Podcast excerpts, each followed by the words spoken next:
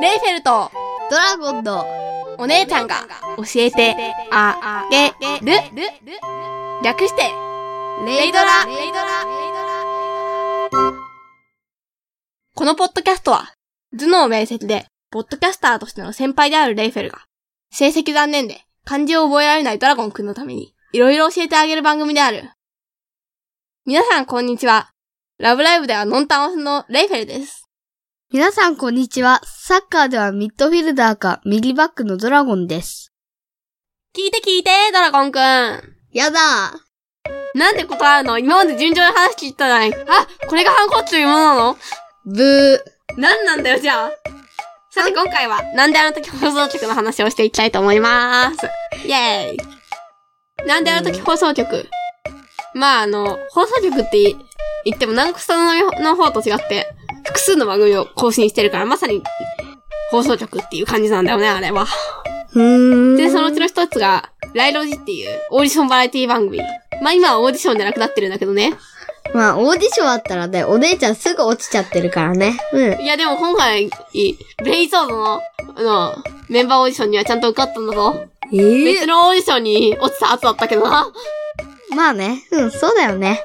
お姉ちゃんだもまん。あ、剣の精霊役だったんだけど、う。うんん。ほとんど出なかったっていうね、悲劇が起こっているわけですが。うんうん。でさ、あのさ、どういうことをそれ以外にはしてるのいやー、まああの、実際あの、劇みたいなのを、もともとあの、放送局の方のメンバーが考えた話を、うを、もともと人間病院のテーマソングで、人間病ああの、放送局内の別の番組で、オープニング、あ、エンディングか。エンディングのテーマソングみたいなのを、歌う人を決めるみたいな感じのオーディションで、うん。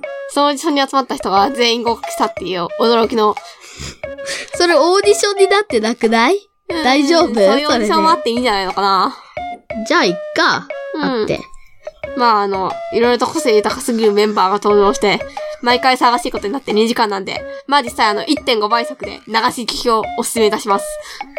この前のありがとう編も結構やばかったけどね。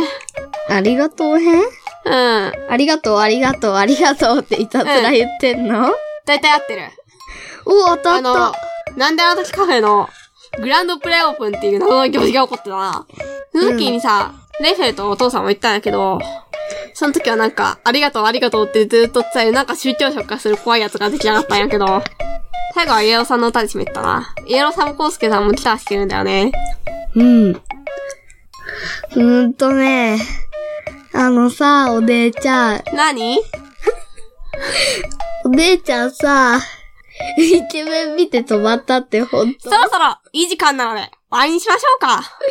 切られた。誰だよ。情報流したやつ。マジ許すマジ。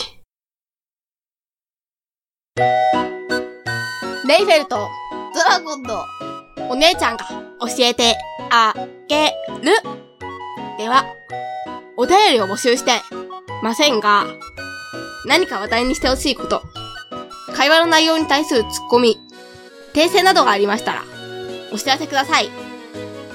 メールアドレスは、レイドラ OC80、アットマーク、gmail.com、数字の0に、d, r, a, o, c, 80。80は数字の80。アットマーク、gmail.com です。ツイッターも同様に、レイドラ OC80、同じく数字の0に、d, r, a, o, c, 80。80は数字の80でお願いします。それでは、皆さん、さようなら。